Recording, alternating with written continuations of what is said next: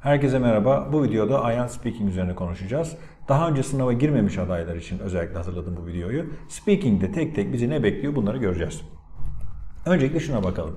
IELTS Speaking 11 ila 14 dakika arasında sürüyor. Yani bütün konuşma bölümü 11-14 dakika arası ve canlı olarak yapılıyor. Mülakat şeklinde yapılıyor. 3 bölümden oluşuyor.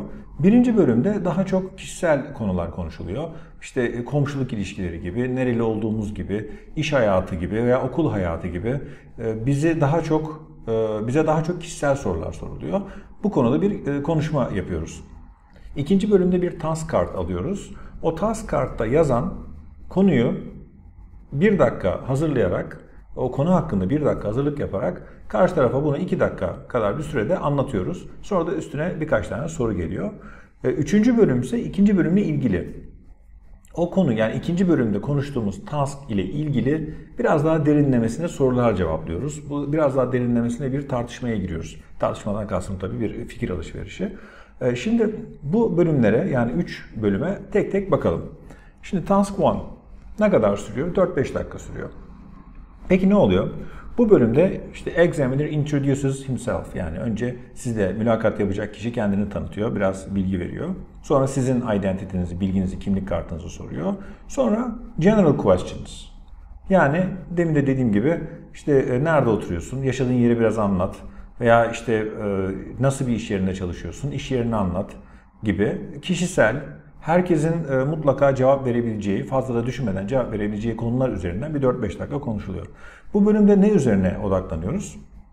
Şu e, pembe bölümde belirttiğim gibi, bu pembe mi bu arada? Erkekler pek renk konusunda şey değildir de ben pembe diyorum buna. Mor gibi de olabilir, bilmiyorum. Neyse, this part yoruma yazarsınız hangi renk olduğunu. This part of the test focuses on the ability to communicate opinions. Karşılıklı fikir alışverişini güzel bir şekilde yapabiliyor muyuz? Buna odaklanıyor. Bir de konu ne? Everyday topics. Okay? Everyday topics'ten kastımız ne? Her gün bizi ilgilendiren konulardan bir tanesiyle ilgili konuşacağız. Ee, sadece tabii monolog şeklinde değil, bize bir sorular soracak, biz cevap vereceğiz şeklinde. Buna mesela bir örnek verelim. Mesela girdiniz sınava, karşıdaki e, sizde mülakat yapacak kişi kendini tanıttı. Sizden kimliğinizi istedi. Konuşmaya başladınız. Sonra dedi ki işte e, let's talk about your hometown or village der. İşte size memleketinizi sorar. Ondan sonra siz memleketinizi söylediniz. E, what kind of place, e, place is it? Nasıl bir yerde? Bundan biraz bahsedersiniz. Daha sonra what's the most interesting part? der veya diyebilir. What kind of jobs do people do in your hometown? gibi devam eder. Sonra bu, bu sorulara cevap verirsiniz. Bu sorular genelde yes no soruları değildir. Bilgi sorularıdır. Yani do you like your hometown diye sormaz. Çünkü bu durumda siz yes veya no dersiniz konu kapanır. Burada daha çok sizi konuşturacak sorular sorulur. Daha sonra onu accommodation'a da döndürebilir. Ee, der ki ne tür bir yerde yaşıyorsun? How long have you lived there? Ne kadar süredir burada yaşıyorsun? İşte diyelim memleketiniz işte Ankara olsun. Biraz Ankara ile ilgili bahsettirir. Sonra da şu anda nerede yaşıyorsun? Ne kadar süredir yaşıyorsun? İşte e, yaşadığın yerle ilgili memnuniyetsizliğin var mı? Ya da ne kadar memnunsun gibi. Günlük bir konuşma yapar. Bu da 4-5 dakika sürer. Bu 4-5 dakika boyunca mümkün olduğu kadar e, az düşünün, çok konuşun. Tamam. Çünkü e, neden az düşünün diyorum? Zaten kişisel konular bunlar. Yani memleketiyle ilgili herkes biraz konuşabilir. Onun için çok düşünmeyin, çok derinlemesine düşünmeyin. Türk öğrencilerde böyle oluyor. İşte çok böyle bir plan yapmaya çalışıyor. Çok derinlemesine bir şey söylemeye çalışıyor. Hiç gerek yok. E, memleketiniz, e, benim mesela memleketim Antalya. İşte what kind of place is it? Gerçi Antalyalı olarak biraz şanslıyım.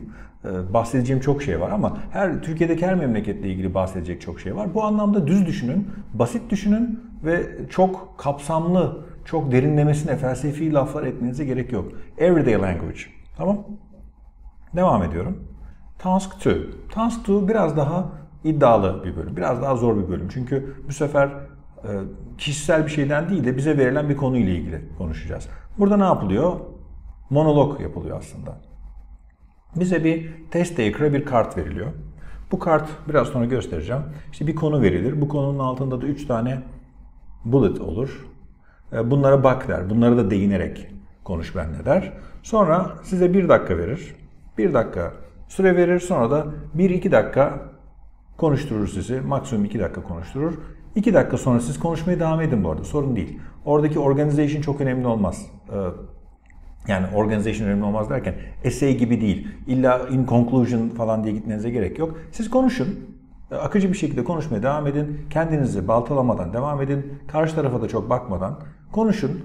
O size zaten süre dolunca kesecektir. Tamam bu kadar yeter diyecektir. Teşekkür ederim diyecektir. Sonra da birkaç tane size konuyla ilgili e, follow-up sorusu soracaktır. İşte e, biraz sonra onları da göstereceğim nasıl follow-up sorusu sorulur. Size diyelim tatilini anlatır. Tatille ilgili konuşursunuz, konuşursunuz, konuşursunuz. Sonra o e, o tatille ilgili iki soru sorar. Bir follow-up sorusu sorar. Ondan sonra bitirir zaten. Bu bölümde 3-4 dakika sürüyor. Zaten size kartı verdi. Çektiniz. Bir dakika düşündünüz. iki dakika konuştunuz. Ee, bir dakikada, bir, bir buçuk dakikada follow-up sorularına cevap verdiniz. Biter. Burada şöyle düşüneceksiniz. Bir monolog söz konusu. Size bir konu veriliyor. Bununla ilgili çok mini bir şey yapıyorsunuz. Sunum yapıyorsunuz aslında. Şimdi mesela bir task kart örneğine bakalım. Describe something you own which is very important to you. Hmm, sana e, senin için önemli olan bir şey hakkında bilgi ver, konuş diyor. Şu anda mesela böyle bir konu gelse herkes cep telefonu der zaten. Where you got it from? How long have you had it? Uh, what you use it for? Niye kullanıyordun? And explain why is it important? Why it is important to you? Bu, bu bize verildi. Şu rounding, rounding of questions'ları görmüyoruz. Follow-up'ları görmüyoruz zaten burada. Onun yerine yukarıdaki task'ı görüyoruz. Şimdi bize bir dakika verildi ya. Böyle durumda da lütfen yine derinlemesine düşünmeyin. Size sizin için önemli olan bir eşyayı düşünün. Herkesin vardır. Kiminin arabası vardır, kiminin telefonu vardır, kiminin bir kitabı vardır. E, kimisinin atkısı vardır, beresi var. Bir şey vardır mutlaka önemsediği. Sonra şöyle bir şey yapın hemen. Bir dakikanız var ya. Şu where you got it from ile ilgili 2-3 madde çıkarmaya çalışın orada. Deyin ki işte where you got it from. Nereden aldım? Ee, işte Eskişehir'de bir şeyden aldım. Ee, bir mağazadan aldım. Ee, sonra işte soğuk bir günde aldım. Bundan biraz bahsedin. Yani 3 tane şey çıkartın. Yani şöyle düşünün. Şuradaki bulletların altına ikişer tane şey düşünmeye çalışın hep. Veya 2 veya 3.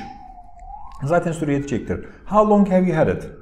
İşte e, ne zaman aldığınızı söyleyin, ne kadar süredir sizde olduğunu söyleyin. Eğer e, arada kaybettiyseniz onu sonra tekrar bulursanız ondan bahsedebilirsiniz mesela. What you use it for? Ne işe yarıyor? Birkaç tane ondan bahsedin. İşte cep telefonu varsa sabaha kadar konuşursunuz zaten. Yani cep telefonu işe yaramadığı hiçbir şey yok. E, explain why it is important. Bir de sonunda niye önemli? Gene ok çıkartırsınız. Size hediye gelmiştir, onun için önemlidir. Ya da siz çok kullandığınız bir cihazdır ya da bir aygıttır, onun için çok e, sizin için önemlidir.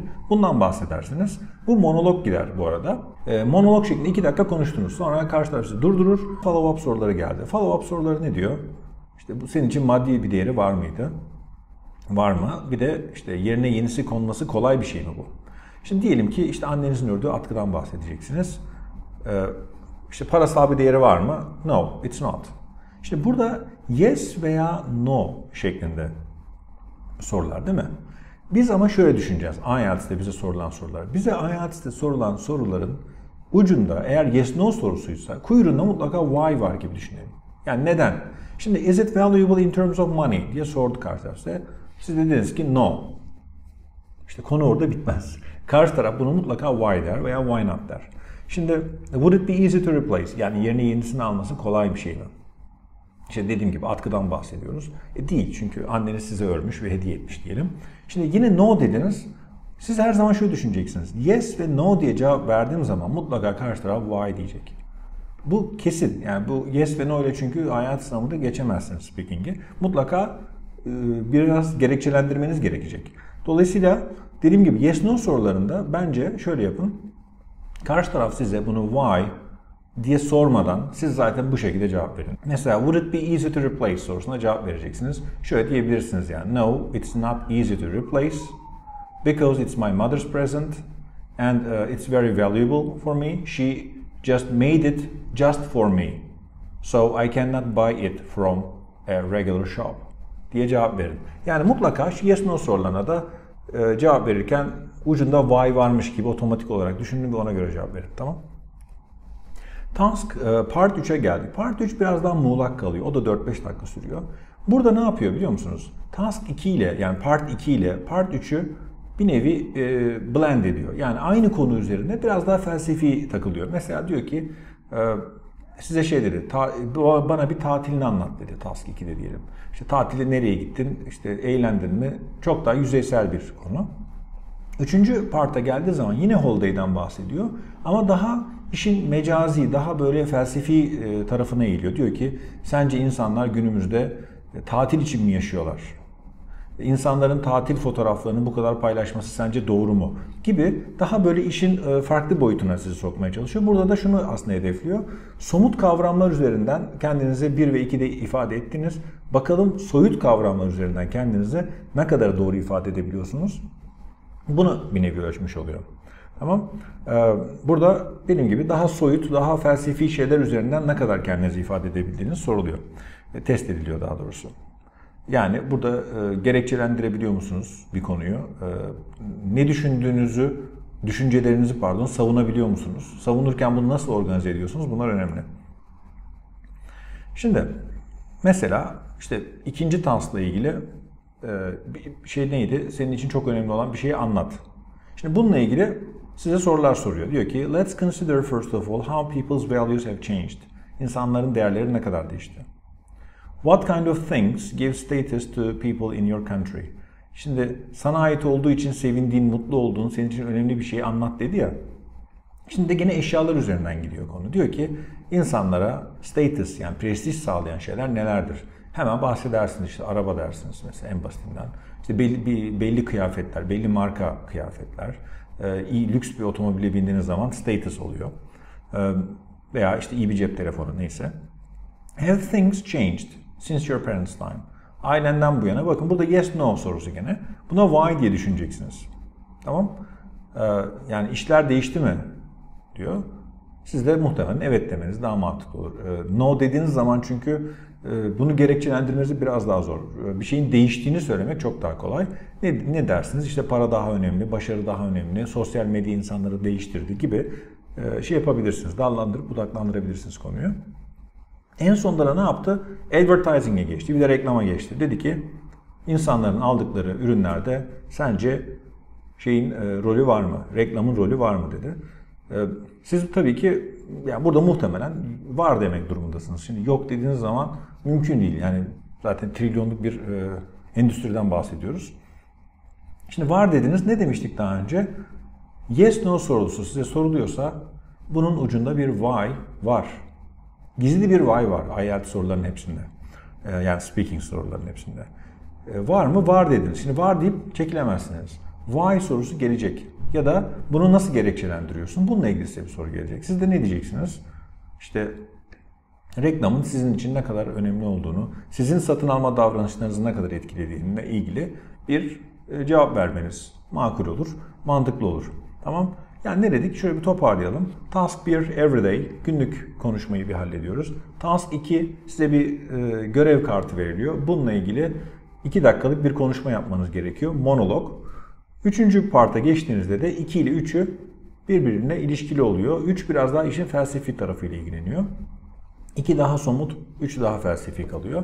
Dolayısıyla e, bir de ha şunu da söyleyelim. Bir de ne demiştik? Yes cevabı yes veya no ile geçiştirilebilecek bir soru IELTS'te varsa bile bunun kuyruğunda bir why ifadesi var. Bunu unutmayınız. Yani e, are you happy diye bile sorsa yes dediniz veya no dediniz fark etmez. Why sorusu varmış gibi cevap vereceksiniz. Okay?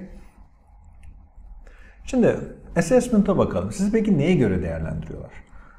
Pronunciation, telaffuz. Buna birazdan geleceğiz. Bir de bir aşağıda bir link paylaşacağım. Onu mutlaka okuyun. Fluency and coherence. Yani akıcılık ve e, tutarlı bir şekilde, düzgün bir şekilde kendinizi ifade etmeniz. etmeniz. Lexical resource. Kullandığınız kelimelerin çeşitliliği. Devamlı important mı diyorsunuz yoksa arada işte indispensable, significant, critical, crucial gibi farklı e, e, klastan yani sınıftan kelimeler kullanabiliyor musunuz? E, işte I'm, I'm fine demenizde I'm alive and kicking demeniz arasında fark olacaktır. E, kullandığınız kelimeler, e, seçimleri ve çeşitliliği e, I'm good veya devamlı good veya bad demeniz tabii ki lexical resource puanınızı düşürecektir. E, farklı kelimeler kullanıyorsanız e, e, bir şeyin güzel olduğunu ifade etmek için bir yerde amazing, bir yerde fascinating, bir yerde işte striking gibi böyle daha farklı işte breathtaking gibi kelimeler kullanıyorsanız Bu karşı tarafı daha sizi e, notlarken daha farklı düşünmesine sebep olacaktır. Grammatical range and accuracy bu zaten e, malumunuz dil bilgisinin ne kadar sizde gelişmiş olduğu, dil bilgisi hatanız, hatalarının ne kadar az olduğuyla ilgili bir, e, bir değerlendirme. Şimdi gelelim pronunciation'a. Bu çok soruluyor. Pronunciation ne demek? Doğru telaffuz ne demek daha doğrusu? Şimdi doğru telaffuz ben İngilizce öğrendiğimde yani 80'lerde e, farklı bir e, şeydi. Farklı şekilde algılanıyordu. Telaffuz demek bir Amerikalı gibi, bir İngiliz gibi işte e, konuşabilmekti. Bu, bu anlamda Kanadalılar ve Avustralyalılar, Yeni Zelandalılar çok dikkate alınmıyordu. İngiliz gibi konuşuyorsan, Amerikalı gibi konuşuyorsan tamamsın. Biz aldık papağan gibi o Lado serilerini hatırlayan hatırlar. E, deli gibi tekrar ediyorduk böyle İngilizce kelimeleri. E, doğru telaffuz edeceğiz diye. Bir de İngilizce'de kelimeleri doğru telaffuz etmek tek başına yetmiyor. Bir ritim dili İngilizce. Yani bütün cümledeki intonation gidiyor. Yani e, bir kelimenin veya bir gramer yapısının weak ve strong halleri de var. Yani I was born demiyoruz. I was born diyoruz. Orada ı, weak sound çıkıyor. Veya I can swim demiyoruz. I can swim diyoruz. Gördüğünüz gibi bir kelime dışarıda farklı sesletilse bile cümle içinde farklı sesletilebiliyor. O zaman e, şimdi uzun lafın kısası. Doğru telaffuz için size güzel bir haberim var.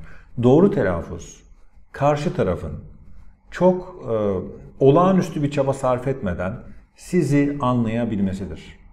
Okey? Karşı taraf bir İngiliz, bir Amerikalı bu adam ne diyor demiyorsa ve sizi anlıyorsa bu doğru telaffuzdur. Onun için kendinizi paralamayınız. Çok mümkün değil. Şimdi 2020 yılında doğru telaffuz dediğimiz şey e, anlaşılır telaffuzdur. Karşı taraf sizde emek sarf etmeden, ekstra bir çaba e, sarf etmeden sizi anlayabiliyorsa bu doğru telaffuzdur. Bir örnek verelim mesela. İndustry kelimesi. Industry kelimesinde şiva vardır. Yani ikinci hecede ı sesi çıkar. Industry. Biz ona e, industry der birçok öğrenci. Şimdi konuşurken industry demeniz karşı tarafta bir anlaşılmaz bir e, ifade yaratmaz. Karşı taraf anlar. Ha industry diyor. Ha industry. Bu çok temel bir telaffuz hatası olmaz. Hem e, kelime e, kullanım frekansı olarak çünkü industry bütün dillerde aşağı yukarı e, şey anlaşılacak bir kelimedir. Ama mesela determine kelimesi. Onu bazı e, İngilizce e, öğrenen arkadaşlar determine diye telaffuz edebiliyorlar. İşte determine derseniz bu karşı tarafın anlamasını güçleştirir. Karşı taraf bunu anlamaz. Target kelimesi yerine target diyorsanız. İşte bu karşı tarafın anlamasını zorlaştırır. İşte e, courage veya courage, courageous işte e, cesur anlamında çok tuhaf bir telaffuzu var. Ama e, bunu da bilmek gerekiyor. Courageous yerine courageous derseniz karşı taraf sizi anlamakta zorlanabilir. E, dolayısıyla e, pronunciation'ı bu şekilde bilelim. Yani doğru bir şekilde sesletiyorsak, karşı taraf bizi tanımayan, e, tanımayan bir kişi olması tabii gerekiyor. Yani anneniz, babanız veya öğretmeniniz sizi anlayabilir. Ama e, bu onun da sizin aranızdaki bir bağdan kaynaklanır. Buradaki e, intelligible e, pronunciation'dan kastımız karşı taraf sizi tanımıyor, siz konuşuyorsunuz. O sizi eksiksiz anlıyorsa doğru telaffuz ediyorsunuz. Gerisini boş verin. Tamam? Bununla ilgili de bir link paylaşıyorum zaten. Ee, ve bu şekilde sizi değerlendiriyorlar. Ee, benim anlatacaklarım bu kadar. Teşekkür ederim sabrettiğiniz ve dinlediğiniz için. Konuyla ilgili başka videolar bekliyorsanız IELTS ile ilgili, TOEFL ile ilgili, YDS YÖKDİ ile ilgili zaten çok fazla e, şey yaptık, çalıştık ve e, video ürettik. Sağ olun sizler de güzel yorumlarınızı esirgemiyorsunuz.